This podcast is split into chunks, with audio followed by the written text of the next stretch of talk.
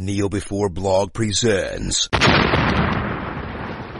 Kneel Before Pod.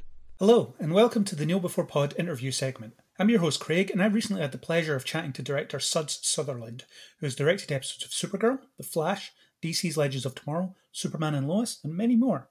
We talk about learning the visual and narrative language of a TV show, relating to actors, being a fan who gets to direct, and so much more. Sit back, relax, and enjoy. I'm delighted to be joined on Kneel Before Pod with Suds Sutherland, who has directed episodes of The Flash, Superman and Lois, Batwoman, a bunch of other stuff. Welcome on. How are you doing? I'm great to be here. Thanks for inviting me, Craig. Welcome. It's great to have you on and hear about your stuff. So let's just start talking about you. What made you get into the directing game and how did you get your start and what kind of led you to where you are now, really? I always was a kid who would read a lot, and and I started typing up stories on my mother's typewriter back in the days when we had typewriters. and so I just did that. I just wanted to write. And I always enlisted my friends to let's make a play or let's do something on VHS or, or, or that kind of thing, like a lot of directors, I guess, embryonic directors in elementary school. And so I really enjoyed that and so kept on writing and I, I, still do write.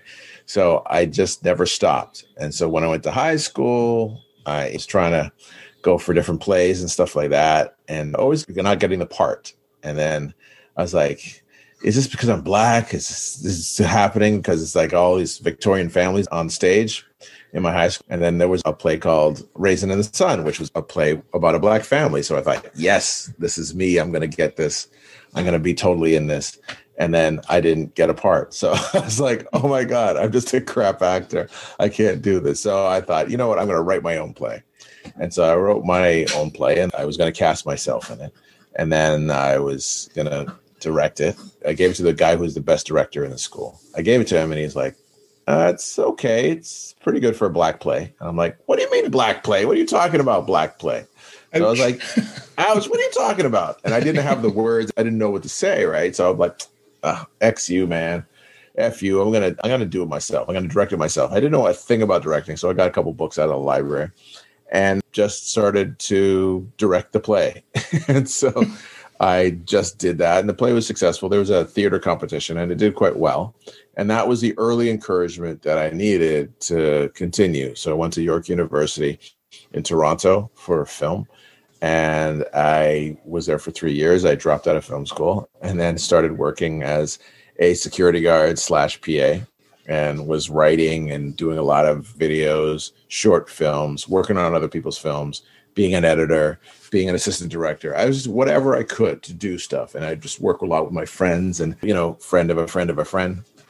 And then I started a film company with my girlfriend at the time, who's now my wife, Jennifer Holness, full disclosure, she's my business partner, writing partner, producing partner, and obviously the mother of our three daughters. So we have a full house and we got a little fluffy white dog as well named Charlotte. So we are a full house and it's like a mom and pop shop, but we are a small production company. And so I started off doing a lot of short films and we won the HBO Short Film Award with a short film that we did called My Father's Hands. And that really kind of put us on the map and then that set me up for a feature film called Love, Sex, and Eating the Bones that won the best first feature at TIFF. And so that was a great experience. And I love doing feature films. And we also do documentaries. And so we kind of hopscotch between the two doc, docs and feature films and also TV series. So I do a lot of dramatic series, written dramatic series, as well as directed them. I like to work on it all. I like working with actors. I like working with the writers. And I also like working with other directors, like hiring them and, and working with them too, because I've been a producer director as well. So I like working.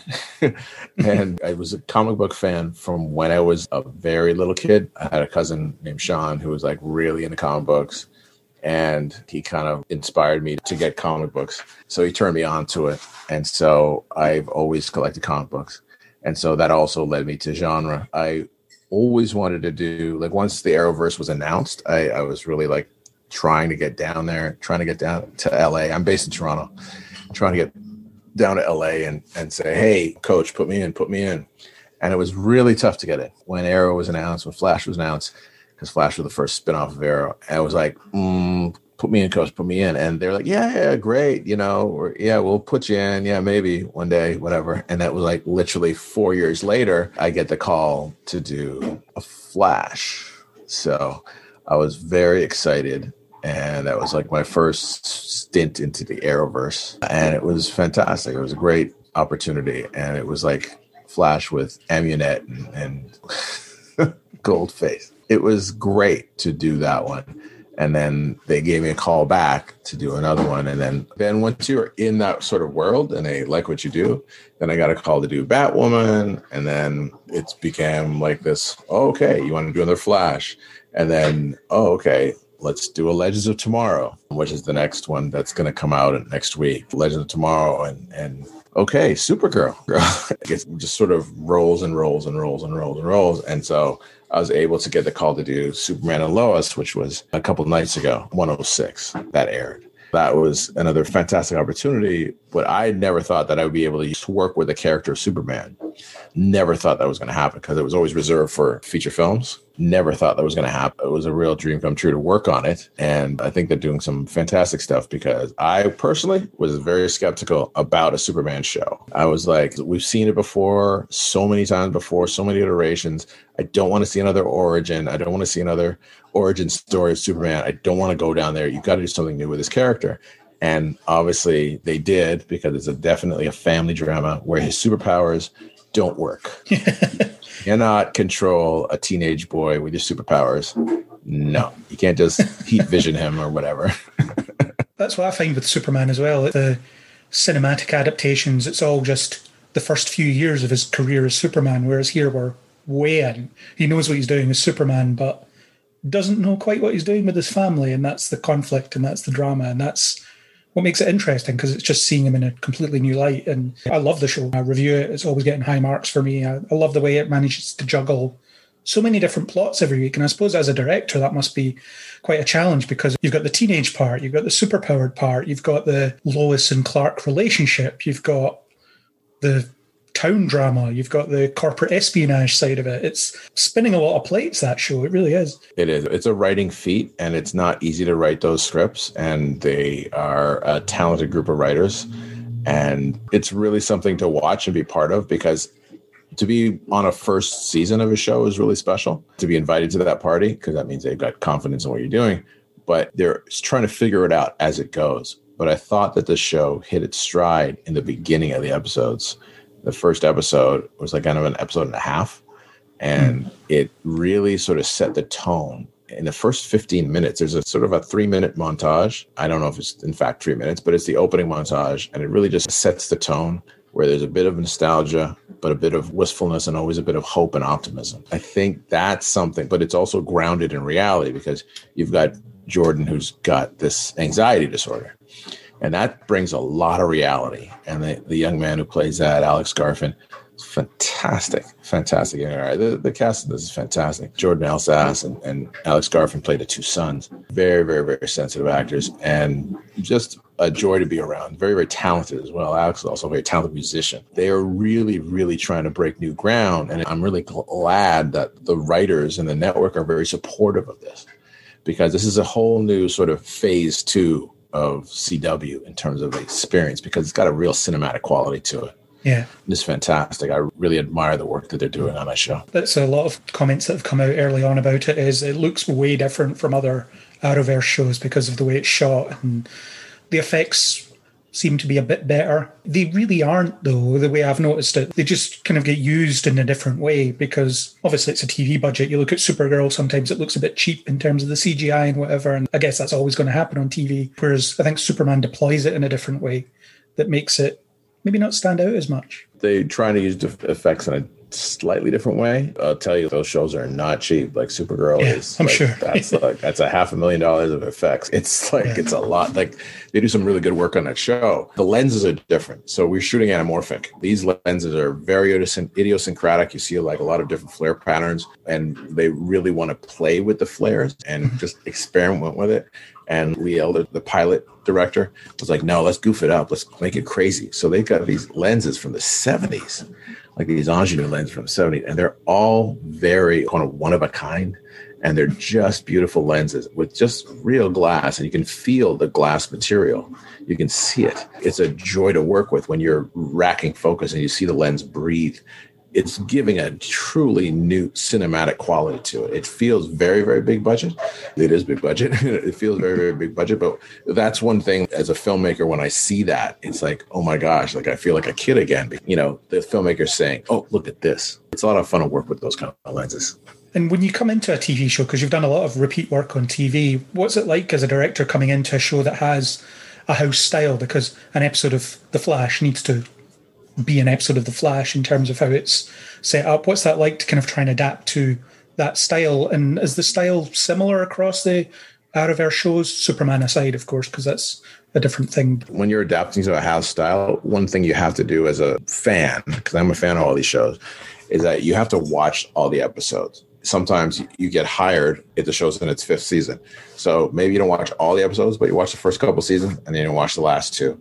And so you have to make sure you watch all the, the episodes and then make sure that you actually ingest the cinematic grammar. You have to do that because you've got to be able to talk to the filmmakers, to the rest of the crew, and you got to talk about what that is, what you have to do in order to like achieve this stuff because you're in the house style, but you have to try to put your own spin on it too. So you kind of understand what the show will tolerate. And by looking at the show over and over again, you'll see what they use and what they don't use. And mm-hmm. so if I'm going to do this crazy long crane move and nobody's speaking, it won't get used. So I have to work within the house style to put my own imprints on it. So that's one thing you have to do your homework as a director. That's part of your homework is to take in the cinematic grammar of the piece uh, and all, all the actors as well, because the actors hit sometimes the, the similar notes. And so maybe you'll put a different spin on it you'll say, okay, well, why don't we do this?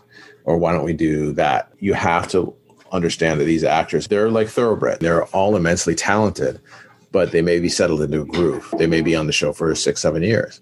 And you have to, as a director, come up with some fresh insights and challenge them as actors, as artists, because again, they may be on the show at the end of the seven or 10 year run. Then they're unemployed actors again and they got to audition. I mean, not for all of them, because some of them, their profile has raised so that people are offering them stuff. But for the most part, everybody's auditioning again. And so you have to be true to that as artists. And sometimes some people like, I don't like being directed, you know? And I'm like, okay. For me, I compare myself to a coach. I used to play a lot of basketball. And so I compare myself to a coach because I'm really just reminding you where you are in space and time. And so emotionally, where you are, I'm, I'm reminding you emotionally where you are in space and time. And so as a matter of course, I'm like, okay, remember you're here, you just came out of this. And so this is where you are now. And you need to make this discovery in the scene. Let's see how you do that. Let's make that fresh. Let's make that something we haven't felt before. And let's listen to the other actor. And you're making a discovery. You haven't read the script. You're just, again, making the discovery in the moment as the audience is. So these are some of the things that I do as a director slash coaching actors. But I, I think that that's how I approach it. And I like to keep it light on the set, lots of humor, lots of fun. It's hard with COVID because we have our masks and it's hard to tell a joke or be funny and the lower half of your face is not exposed. It's very hard to do that because we're on set, we're all in masks and sometimes a face shield. And then the actors are in masks when they're rehearsing, but when they're shooting, their masks are off. And again, we're tested three times a week. Sometimes we get tested every day. Some shows you get tested every day if you're in contact with actors. That's like Amazon. So that's the Amazon money. it must have been a massive adjustment going back to work with that framework of the COVID restrictions meaning that you couldn't do certain things or that you had to stop and do testing and things like that. Obviously, it must be great just getting back to work in the middle of all this and doing it safely. But I can imagine it must be quite an adjustment to the schedule and everything else. It's an adjustment, but we have universal compliance. And the thing is, is that I was depressed like everybody else when I couldn't work. And I got lots of friends who can't work because they're in the food service industry or they have like an entertainment or venue space or what have you. But if you don't have an ability to go to work, that affects your mental health, that affects your ability to feed your family, feed yourself, all that stuff. So when we got the call to go back to work in September, it was fantastic. So the COVID restrictions that we had, you can't eat on set anymore. There's no craft trade. There's no food on set anymore. So you have to go to a designated area in a little cubicle and you can then take off your mask and then eat. But that social aspect that we all love so much about film and filmmaking, it's diminished. It's still there, but it's diminished and it's, it's a lot more controlled. But we all appreciate working. We really feel very lucky to be able to work. And everybody, it's like universal compliance. There's nobody like, I'm not an anti-masker or I'm I'm exempt or all kinds. That doesn't happen because everybody just wants to work and wants to pull through and we're all in this together. So it's very much a camaraderie and then as we go through this, we won't be out of masks until maybe next year, unless everybody's vaccinated. I don't know when we're going to be out of masks, but we're kind of in this together and we're all kind of in this war. And it's very much of a sense of camaraderie on the sets because everybody has to do it. And do you find it affects your preparation in terms of the time you might take to set up a scene or whatever? Do you find that it affects that in terms of having to put it together maybe more efficiently than you would before or a lot quicker than you would before or just differently? Absolutely. All of the above. You have to think about a lot more things. For example, the amount of extras in the scene, how the extras are going to be placed, how the extras are going to be in proximity to the actors, etc., etc., etc. Because we can't have, for example, in this Legends of Tomorrow show that's coming up, I had to have somebody put a, a hospital gown onto one of the characters, onto one of my actors. And it was like, I can't have the extra do it. I can't have the background performer do it. I have to have another actor do it who's in the red zone. I can't have an extra do it. Down to blocking, all of that stuff. And these people have to try to roughly put them six feet apart. These are some of the restrictions that we have to deal with. And uh, you're always thinking about that because there's a COVID person on set. There's like 12 COVID people on the crew. There's a COVID person on the set monitoring all that stuff. On one of the sets, they have like a six foot sort of spear just to say, this is six feet, keep your distance. it's quite hilarious. We take it seriously, but you have to make additional plans for this. COVID has made everybody amateur scientists in terms of just keeping up to date on the science and the vaccines and all that kind of stuff. We're all want to get through this, but we want to get through this safely because on sets there haven't been outbreaks, but there have been people who brought it in and people who have passed away and been in the ICU.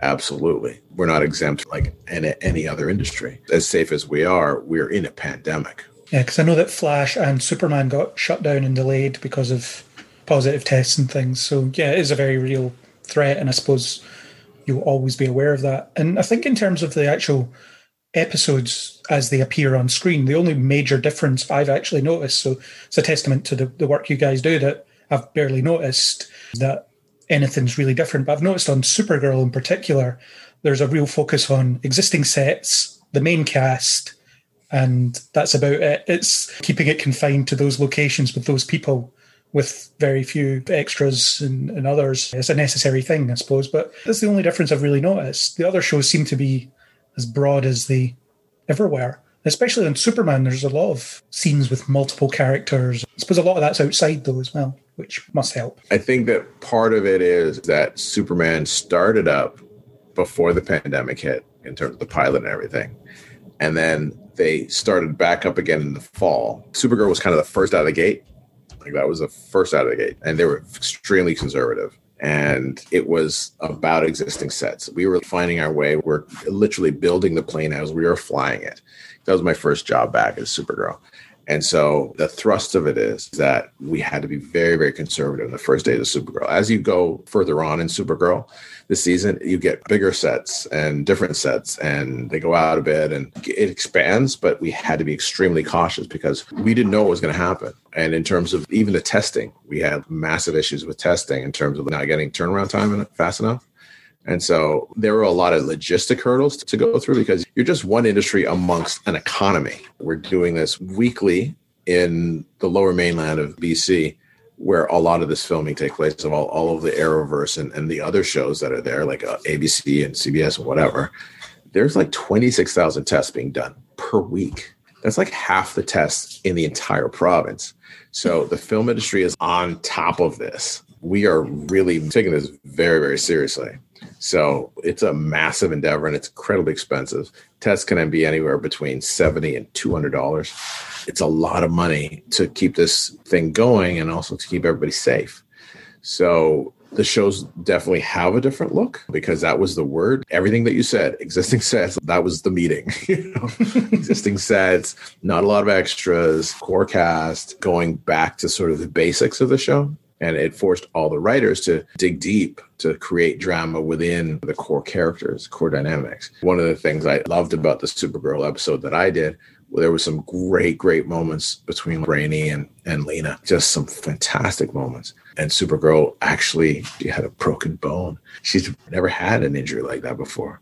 So it was great to see characters do things that they've never done before. And does due to the pandemic. There was the very real thing of Melissa had a baby and you know she's a mom she's a super mom and so she's on mat leave so we had to actually write her out of scenes of the shooting so that was a logistical hurdle but it worked out because it was a, an opportunity to get her to do things that she'd never been forced to do before. That character had never had that happen to her before. A lot of the pandemic brought new opportunities to writers and to, to actors and, and, to filmmakers. But it's still an adventure because they're still going through it it's still tough. It is very clear with Kara in this season that they're keeping her in her own plot, I guess, for scheduling ease mm-hmm. to work around her schedule. Was that scheduling difficulty for you filming your episode? You have to wait until the right time for Melissa Benoist to come on set. And then you've got obviously everybody else off doing their thing, trying to get her back. So that's the kind of two prongs, I suppose was, was that a challenge to work with?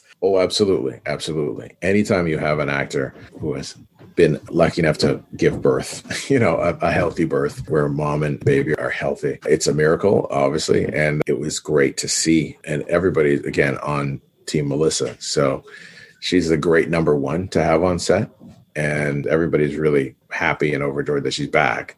But she was away during the time we initially filmed for 603, my episode. But it's necessity. Logistically, it is going to be a challenge. But everybody has to sort of, as long as the COVID thing, they have to do the same thing in terms of that particular person. If they're going to be away, everybody sort of pitches in and, and makes it happen. The show has to go on. Of course. And it's a good opportunity as well because it lets you explore what she means to people when she's not there and how she can inspire others in the place that she is as well. So for the final season, it's kind of good to get a summary of what she's about in this way by keeping her kind of separate. At least that's been my take on it, and I've, I've found that interesting. Obviously, I love seeing her interact with everybody because I think the strength of Supergirl is that character base. I think they're all brilliant, and I think there's lots of great dynamics there. But it's made the best of it, and I suppose that's what it is: is adapting to challenges and making the best of them rather than making excuses for them, I suppose. 100%. Because I think that you've got a great ensemble. The Super Friends are amazing.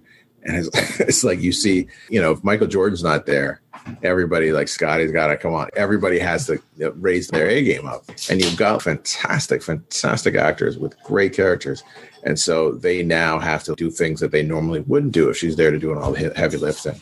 So it's a great opportunity for the cast. But it, again, as you said, it makes us appreciate all the beauty and joy and amazingness that Melissa Benoist brings to that character. You know, you kind of like take these things for granted because it's been on the air for five years, but you really like, this is gone. At the end of this, this is over. And we sort of just have to appreciate that and just enjoy this season. And they're able to end the series on their own accord. They're writing towards a conclusion. And it's a great, great cast, great crew. And they are really, really good at what they do. And what's the vibe like with it being the final season? How is everybody dealing with that? it's interesting. I was on in the early part of it. So people were just really happy to work again. But they were kind of like looking around, like at the end of this, because I think they're going to go to like August, I think. At the end of this, it's gone. It's gone. And they really appreciate it is a good vibe. I mean, they're a family, right? The crew and the cast have been around since shot one and day one. And so they've been around and they know each other and they're helping each other. There's a no assholes policy. So everybody's like, cool. But it's a generally kind of a wistful thing, but they just really appreciate every day. And the only sort of sad thing is that you can't really express yourself that much, but they do when they can. And, and there's not that social thing. They're not going out and playing softball and, and all the other team things that they do. like the hockey teams that they have. They have hockey teams for all these shows, right? So it's like Arrow versus the Flash or, you know, softball teams or whatever. It's crazy. Like, I mean, they have lots of fun. And unfortunately, they can't do that in the pandemic, but it makes you appreciate those things that much more. What is your directing style when you're on set? Are you more of a actor, director? Do you like to touch on everything? And is there kind of a thing you lean towards more than other things? I try to be an actor director, but I really like working with the crew. I like working and making really interesting shots, but they're telling the story. They're not just shots for the shot's sake.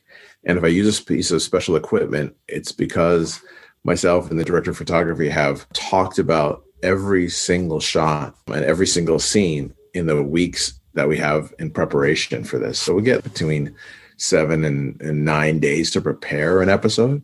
And so I'll probably get this, the script or an outline probably a month before I hit the ground. And so I'll be thinking about it and I'll do my visual research. So I'll have lots of visual references and I'll have a bunch of stuff to come at the director of photography with. And we'll talk about stuff up until the, and through shooting but we'll talk about it. We'll have a meal. We'll, you know, sit down and just hash all this stuff out, especially the transitions and just really try to be true to the language of the show, but also try to bring something new into it. I always ask the DOP, is there a piece of equipment or is there something that you've always wanted to try but never done? Or is there an angle at this particular set that you've never shot? Could be seven years you shot there. And they say, well, we've never shot this. And I'm like, okay, mm, yeah, I can see why. We don't really need it. Or it's like, oh, there's an opportunity here. So, for example, in the Flash, the first time I didn't get to shoot in the Cortex.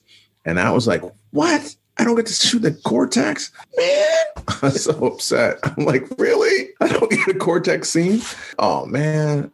The only episode where it doesn't happen. the only episode where it doesn't happen. Yeah. I'm like, really? You give me the, the Cortex free episode? Really? And I didn't get to work with Carlos. I didn't get to work with Cisco the first time. And I was like, what? it was like, what? You give me this the stripped down episode? I was like, what? So anyway, I got to work with Carlos this time. It's a fantastic cast. They're just so good. And you take them for granted. We all take them for granted. They're so good. And they do it now at this point without even trying, but they've just sort of physically embodied the character for so long. But they're uh, so amazing. And it's interesting because Grant is obviously matured. He's no longer sort of that boyish thing but it's different because I, I understood that the show was a hit, but I didn't exactly know why. I like the show a lot. My family all watch the show. We all seen every episode. I was like, I like this show. I don't exactly know why I love this show so much or why people love this show. After working with him, Candice Patton, the rest of the ensemble, I was like, okay, I get it now. There's a magic there, and there's something that Grant does because he's unsure of himself. Not Grant, but Barry is unsure of himself. And Barry is Barry. Even though he's a Flash, he's still Barry. He's more Barry than a Flash. And that was the thing I always had with Superman and, and so much of the Henry Cavill. And we can get a debate later, but um, the Henry Cavill of it all. Clark is nothing to Henry Cavill, to Zack Snyder. They're not interested in Clark. Yeah. But Tyler Hoechlin, Grant Gustin, that's Barry. That's Clark. These guys are trying to figure out their world. They're trying to figure out their stuff while they have all these superpowers. That's what I love about it. That I think that the Arrowverse shows get really, really right is that they are about people who have these power as opposed to these gods, which is my complaint about the Snyderverse. No, I agree with you. I like the Snyder Cut. I did like the Snyder Cut. Me too. I hated the Whedon verse thing, man. I don't know what was going on there. I really don't know. I have no idea what the hell that was. And that's one thing I love about watching these shows week to week. I think the Arrowverse really gets the comic book of it all right. But that was the first time I really sort of recognized what that magic was and why that particular show, why Flash is such a hit and as a, an enduring hit because there's a magic across the casting and across the writing that really sort of this looks at that sort of young adult thing and as we're trying to figure out our way here and superimposes, you know, Grodd and all this, kill all these crazy, crazy beasts and blood work and all the kind of crazy shit. It's got the young adult thing, but it, there's a magic there. Grant's such a fantastic dancer and singer. I long for like another musical episode, and Melissa as well. Like, uh, that was just uh, a dream. I love those episodes as a fan because that's the other thing is that if you can direct things that you're a fan of, you're going to bring another energy to it. I'm a fan of musical theater. I'm a fan of these type of shows, and you'll bring that kind of energy to it. So, in terms of you asked a question like my style, it's a high energy style, and I'm trying to find and trying to dig and find and mine those moments between characters that we kind of not gloss over, but if I can create some sort of authentic truth between these two characters, and again, the writers are giving it to us if I going to help the actors find that truth in that moment, doesn't matter if you're talking about Mxyzptlk and you're in the Phantom Zone. It doesn't matter. You could be talking to Bat-Mite or whatever, right? It's like this is truth between the two of you. And if I can grab that and then we see that, if the audience sees the actor believe it and what it means to that particular character, and if it's true, then we all buy into it. I strive to achieve that every scene, every shot, every take so that's what I try to do. Yeah, and that thing you were talking about, the humanity of Superman, for example, that really comes across in the episode that you directed that was on this week. The moment where he's tested, where he wants to retaliate, where he's thinking about retaliating, but he's trained himself for his entire superhero career not to give in to that urge. And it's the tight close ups, it's the red eyes, it's the look on his face. It's just that moment of humanity. It's like Superman is, he's a person here. He's tempted, but he's not going to do it. Or is he going to do it? And then it's cut in with Jordan making the opposite choice, which again punctuates it. And I thought that was a really brilliant moment. And you did a great job putting that together and getting the drama in that scene, the real human element there. Oh my gosh, that episode was so packed. I was so happy to get that script. I have to tell you, Tyler was so happy to, to show that part of Superman, the angry Superman, angry Clark, because we'd never seen that before. The only time we'd seen that is okay, Henry Cavill is gonna Zod, you know, he's gonna kill Zod or something. He's not gonna do that. But it's just the restraint and all that stuff. And we were talking about the blocking of that particular scene in the underground, that lair when the Department of Defense comes in, just in terms of the blocking. Tyler was like, I really want to like just I want to go up there. Like I'm like, yeah, let's do it. Let's do it. He's like, okay, you don't think it's too much? No, no, no, it's great. It's great.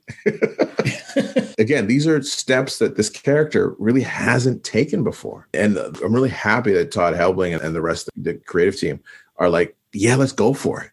Because everybody on the show, every, I don't care anybody in fandom has a relationship with Superman. Either you love the character or you hate the character or something. There's no ambivalent with Superman. Everybody has a relationship with Superman because a lot of us, that's our entry into fandom because that's what a comic book character means to us. That's from when we are children. We put a towel around our necks or whatever. and I've got pictures of myself and my sister like that. So we all did it. We all pretended that we were Superman. We all pretended we could fly. I asked Tyler, like, so how does uh, Superman fly?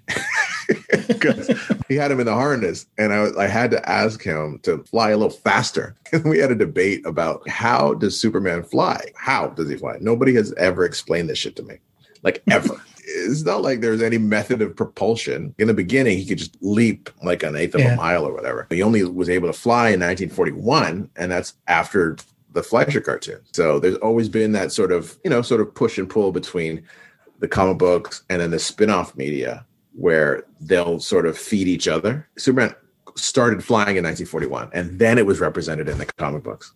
But that was all due to the cartoons. So it's like, mm. Okay. Again, I didn't know that until having that conversation with Tyler when like we, we got into it. He seems to fly by pure thought. He flies faster than the speed of light by pure thought. And it's like, okay.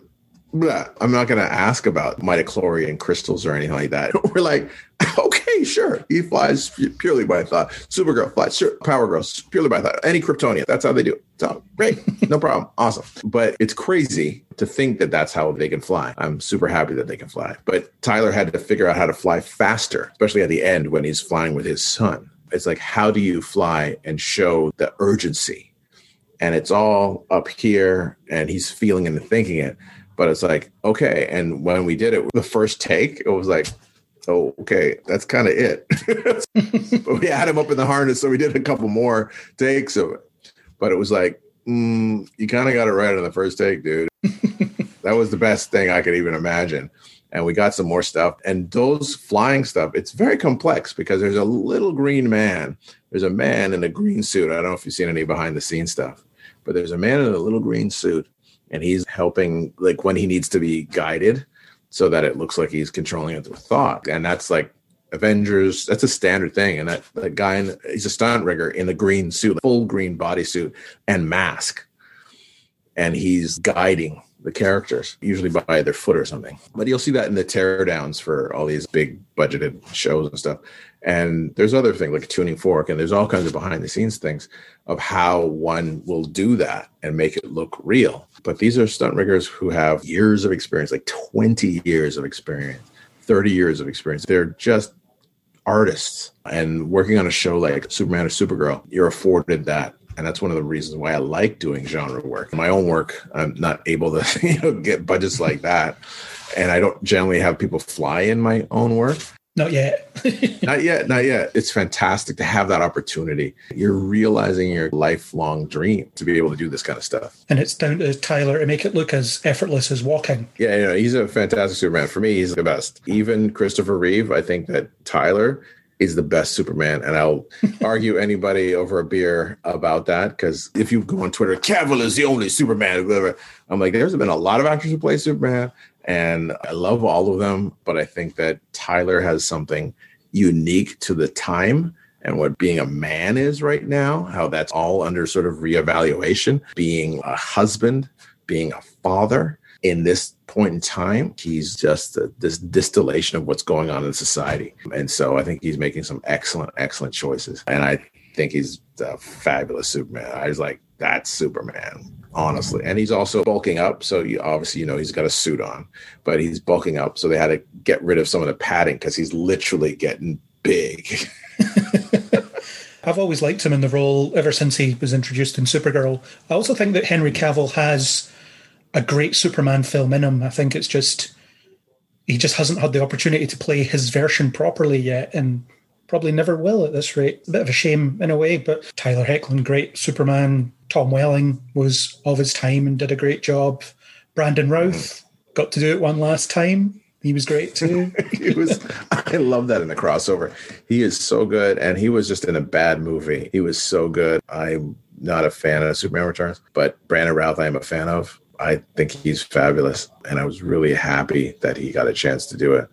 To play the Kingdom Come Superman in a crossover last year. Yeah, give him one last shot before he leaves Legends forever. Yeah, he's fantastic. But Henry Cavill, I hope he does get a chance to do it because he was fantastic. But I just felt that his Clark was underdeveloped. And I just didn't think that he looked like a person who grew up in a small town, who was kind of sane he looked like he was kind of a serial killer. Like in the beginning, where he stole the clothes and all that, he just looked like a drifter.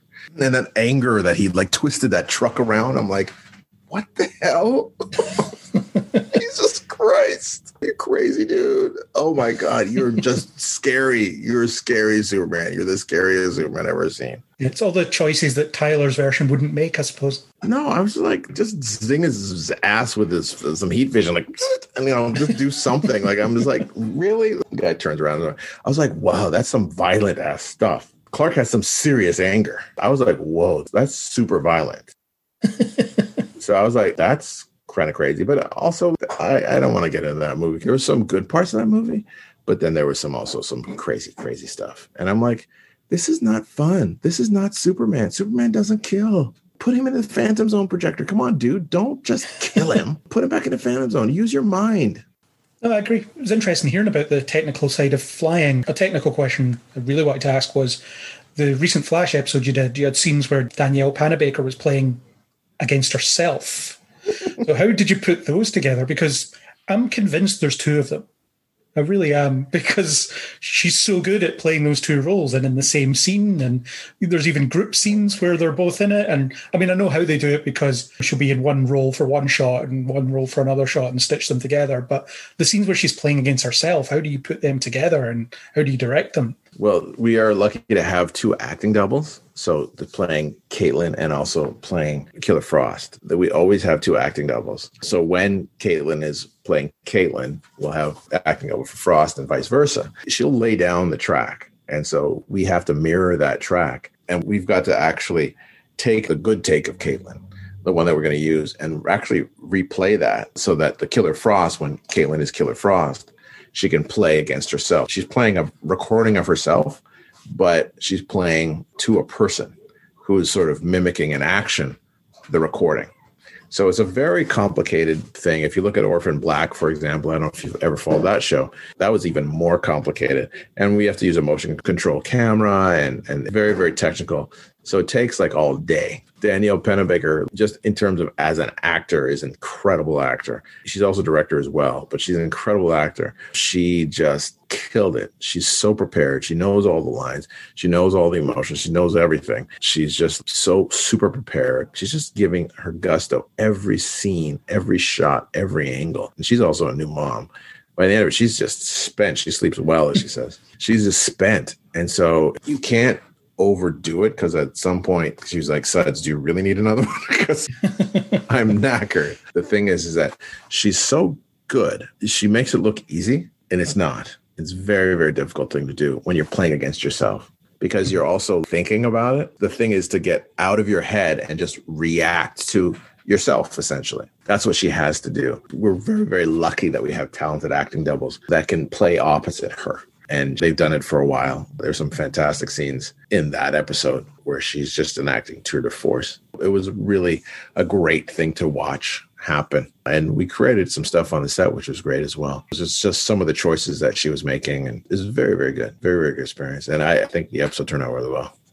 Oh yeah, I agree. It was a really good one, and I suppose there would have been some experience on the crew from Legends doing it with the two Zaris in the last season because they had some playing off each other scenes as well. Oh yeah, and I was a skeptic of Zari 2.0 to be honest, uh, and I know everybody was, but I was, and and uh, Tala was really a skeptic but Zari 2.0 has grown on her. It's weird. She's just so stunning. So it's like, just like, uh, you know, sometimes you get like, oh my God. But she was not super supportive of that idea in the beginning, but it grew on her. This character, there's no end to it, the Zari 2.0.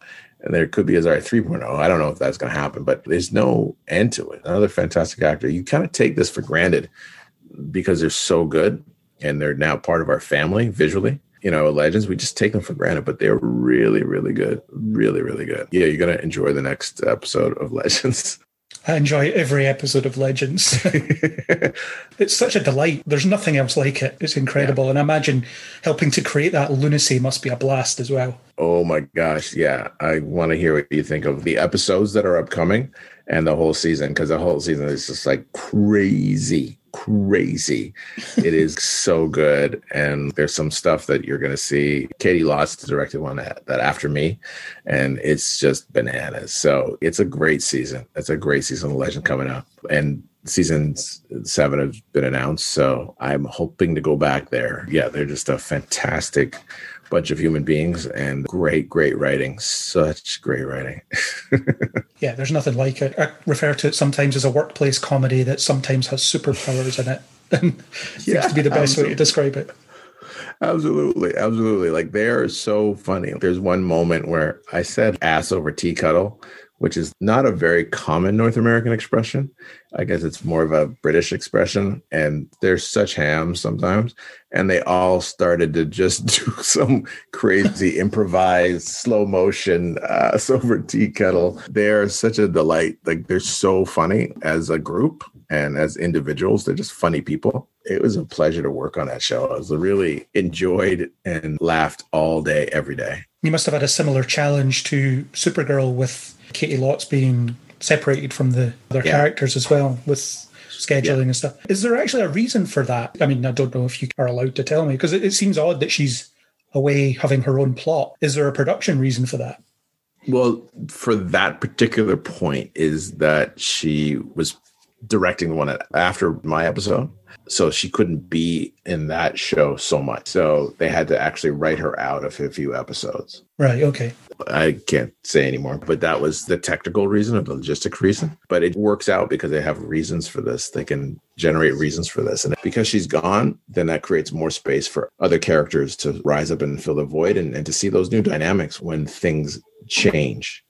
Because you'll see Rory, for example, take a step where he had never taken before and that's not giving away too much in the episode that I directed. So you see that and you'll see things I can't say anymore.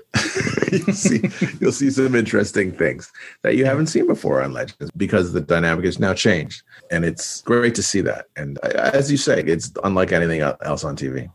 Yeah, absolutely love it. It just brings me joy every time I watch it because it's that kind of show. So I'm looking forward to the next one. Your one is a Cuban Missile Crisis episode, according to the synopsis. Oh yeah, oh yeah, you're gonna enjoy that. yeah, so JFK's in it and so on. I'm not gonna say anymore. You're gonna enjoy that.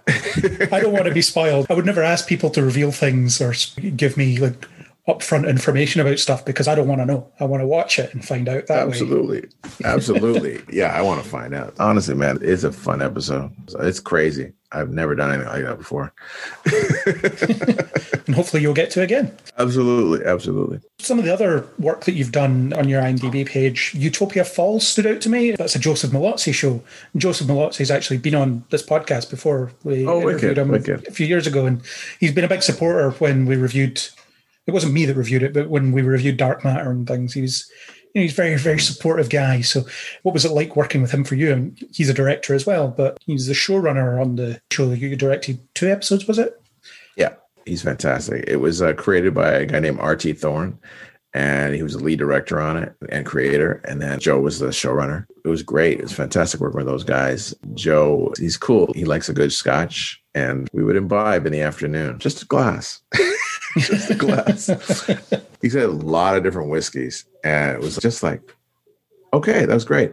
Oh, that's a Japanese one. Okay, that's great. And he knows a lot about whiskey. I mean, he's a great writer, but I just have to say the lasting memory I have is us just chilling like gentlemen. And there were some ladies involved in the afternoon at the end of the, the working day kind of thing. Just a moment, just having a moment. And it was just like, this is great. I want to live my life like this. so I look forward to the next show I do for Joe Mallozzi. I've got a lot of time for him. Like I say, he's been a supporter of the podcast. When we did our 100th episode, I got people that had been interviewed in the past to kind of record a bit, and he was willing to do it. So, yeah, really supportive guy. He's very in touch with the fan community, I always find, with the shows that he works on. And that yeah, absolutely gives a bit extra, I think. I'm always appreciative of that sort of thing. Oh, yeah. I can't wait till his next show. He's a fantastic writer. Yeah, for sure. And you also directed Kiefer Sutherland, a heavyweight in the industry. What was it like directing someone of that caliber? He's got this weird thing where everybody was like, okay, you get this out of your approach Kiefer, kind of trying to scare me or whatever. I was trying to meet people where they are because Kiefer does not like a lot of noise on the set. So it's got to be quiet, right? Because sometimes you can like, okay, let's start on page two where we're just like, you know, Kiefer's not like that at all. He's very much a musician. So he wants to start at the beginning he's particular, right? He's got his particular stuff, but we've just got on like a house on fire. I mean, my name is Sutherland as well. And ironically, I didn't meet him as a fan like a, a number of years ago. I met him and he was in New York. He was partying. He was part of championship season. He was uh, in a play with Mark Sheen and a whole bunch of other heavyweights. And it was New York. I just brought my wife to the W Hotel anniversary surprise trip. And then we were going to the elevators at the end of the night. And then there's this elevator's open, but there's a security guy in front of the elevator not letting us in. Then I hear a voice behind the guy saying, It's okay, let them in. A security guy steps aside, and then it's Kiefer Sutherland alone in the elevator. At the end of a night, he parties, so he's feeling like no pain at all, of course. so he's swaying a little bit. And then so I go in there, my wife and I, and, and um, we go in. And I say, We're from Canada, we're fans. And then my wife says, Oh, and his last name is Sutherland. And then Kiefer, without not a moment's hesitation, goes, Brother! And he gives me a big hug and a big kiss. Brilliant. It was brilliant. It was great working with him because you've never met a more prepared actor. He works with a dramaturge as his personal assistant, and she's British. She's been a dramaturge for years, and she works with him on a script, and he knows everybody's lines. He is a super trained actor. So he's super committed and he brings that work ethic and that approach to everything he does. He's obviously a mm-hmm. very powerful musician as well. He goes on tour all over the world and he's really very passionate about it. I really enjoyed working with him because again, he brings a full full commitment to every single thing he does and it raises everybody else's game. So, yeah, it's pretty amazing opportunity to work with him. So I was able to work with him for two episodes. It was great. And you, you said about his quirks around the set needs to be quiet or whatever. Do you find any of the Arrowverse actors had any quirks that you needed to compensate for as you were working with them? No, I think you got to be conscious of their time because they're on this show for like mm, nine months, 10 months almost. So you try to schedule them so that they're not at the top of the day and the end of the day. You try to put their stuff together and try to give them some days off so that they can rest and kind of have a life because it's a 10 month slog and they only get like two months off. You want to make sure that they're fresh. I try to do that as a strategy, as a way of conserving energy. And psychologically, I try to keep it all light and high energy and try to just direct our energies all in the same direction, if you get what I'm saying. So I think that those are the things. I don't think anybody has really sort of idiosyncrasies so much, but I just try to meet people where they are and not let any of the noise outside of this tell me about a person before I meet them myself because there's all kinds of stuff out there in the internet world. I just know all I try not to Google people. I just try to ask them questions about whatever and have like an organic conversation as opposed to, well, I saw on Wikipedia that you like green horsed frogs or whatever. I don't know what that is, but I, I discover things about actors because I do like talking to them. And I'm not a person who's afraid of talking to actors. I do like talking to them because I admire what they do. I think that it's just them out there. So I do admire what they do. And with so much action on these shows as well, is there any notable sequences? We already discussed the Superman wanting to go nuts but not able to go nuts one. Is there any particular sequences that you loved putting together? And what's it like doing some of it but knowing that the CGI will come in later. I know Kevin Smith talked about directing The Flash, and anytime Barry speeds off, they do the right, we've got to go, and it's high energy, and then he just kind of ambles off to be replaced with the lightning effect. Yeah, it's always like that. There's a sort of standard. Okay, well, we do that, and we'll do a little. We call it a fathwom. And so, anytime he goes away or comes there, when he leaves, it's a fathwom. And it's literally written like that, fathwom. And then so you bring in the air gun or whatever, air blower, people like, oh, you know. so they're kind of like, okay, it's seven years now. I've been blasted in the face with an air gun. Okay, sure, whatever. But I think that uh, all of that stuff, you kind of get to know the literature of the show or the language of the show. And I think that that's fun for the newcomer director. But the rest of the cast, they're done with that. They're okay. They're like, okay, let's just do this quickly. All those things, when you're putting like three quarters of it together, it's great. Again, it's all part of knowing the show. So understanding that, okay, that background or the set extension will be like this up. And so everybody's got to look over here and give them a space to look at, give them a dot or, or a tennis ball or something or an X to look at. Oh, that's the giant monster. Oh my gosh, here we go. but they're all looking at the same thing. It's very important because you can't have one person like looking over here, one person looking over there. Yeah. Because that's going to obviously look insane. But I think that's all part of working with VFX and it's a really team of they're all really good have worked on super huge feature films like x-men or any of the supermans or whatever. They've worked on huge films and they bring that experience to, to the arrowverse. Do you get a sort of temporary image of what the cgi thing's going to look like or is it you don't really see the finished result until it airs? You get a temp for sure and then in the editing process it depends on how much you have to render. So in the editing process you'll get a temp as well but you don't see the finish finish generally until it airs. The turnaround on these things is pretty insane. It seems it's kind of like a 10 week turnaround thing. So, yeah, that's kind of how it is. Is there any shows on television just now or that are coming up that you really want to direct that you're desperate to get in the director's seat for? Green Lantern. Just put it out there. Hopefully. Yeah, it's gonna be fantastic. It's gonna be a lot better than the movie. Even Ryan Reynolds is just joking about that stuff, but yeah. I'm really excited to see what's going on with that. What's coming next for you? What's coming up for you that you can talk about? Obviously, there'll be things you can, but what can you talk about? Next, I'm directing a documentary series and producing a documentary series with Jennifer Holness, my partner. It's about Black history in Canada. We don't really have a lot of films or television about Black history in Canada. So we're going to be looking at the histories of Black folks in Canada. It's called Black and Origin Story, BLK and Origin Story. And so we'll be looking at from first contact, from like the first Black folks were there in like 1500s up until the present. It won't be like sort of a survey documentary. We're telling stories about Black folks in Canada, but it's by no means definitive. We're just sort of doing volume one. We'll be looking at four sites, which is Nova Scotia, Ontario, Quebec, and British Columbia. We'll look at the Black history in those regions, and then hopefully we'll get a, series two out of it, and then on and on and on. but that's what we're doing immediately next. And that'll be on air in February of 2022. Sounds like a very important piece of work to get out there and show people and all that stuff. So that sounds great. Yeah, well, we're crossing our fingers. We hope it turns out well. And we're doing some exciting genealogical research, both in Canada and the States. And also, like Sierra Leone and Jamaica. It takes us all over the world. So it's going to be interesting. It does sound great. So the last question, since it's a nerdy podcast, I always ask, what superpower would you have and why, if you could have anyone? Oh boy. I always oscillate between super strength and super speed. I would like to be a speedster, but then again, I just think about the timeline and Flashpoint and all that stuff. And I'm like, oh, really? So, I mean, that, but the power of flight would be really cool. But I always have this thing with my kids like, okay, you can have the power of flight, but you have to be either naked or you go really slowly or whatever. You know, there's always a drawback when I give people superpowers. So I like the ability to move objects with my mind. Telekinesis would be another power. But then all these things could make you lazy and just bad, make you a bad person. I don't know if you've ever seen the movie Zapped. I have, yeah. Yeah, so there's the teenage boy of it all. That would be easy, and you just become evil. You just become like a little pervert.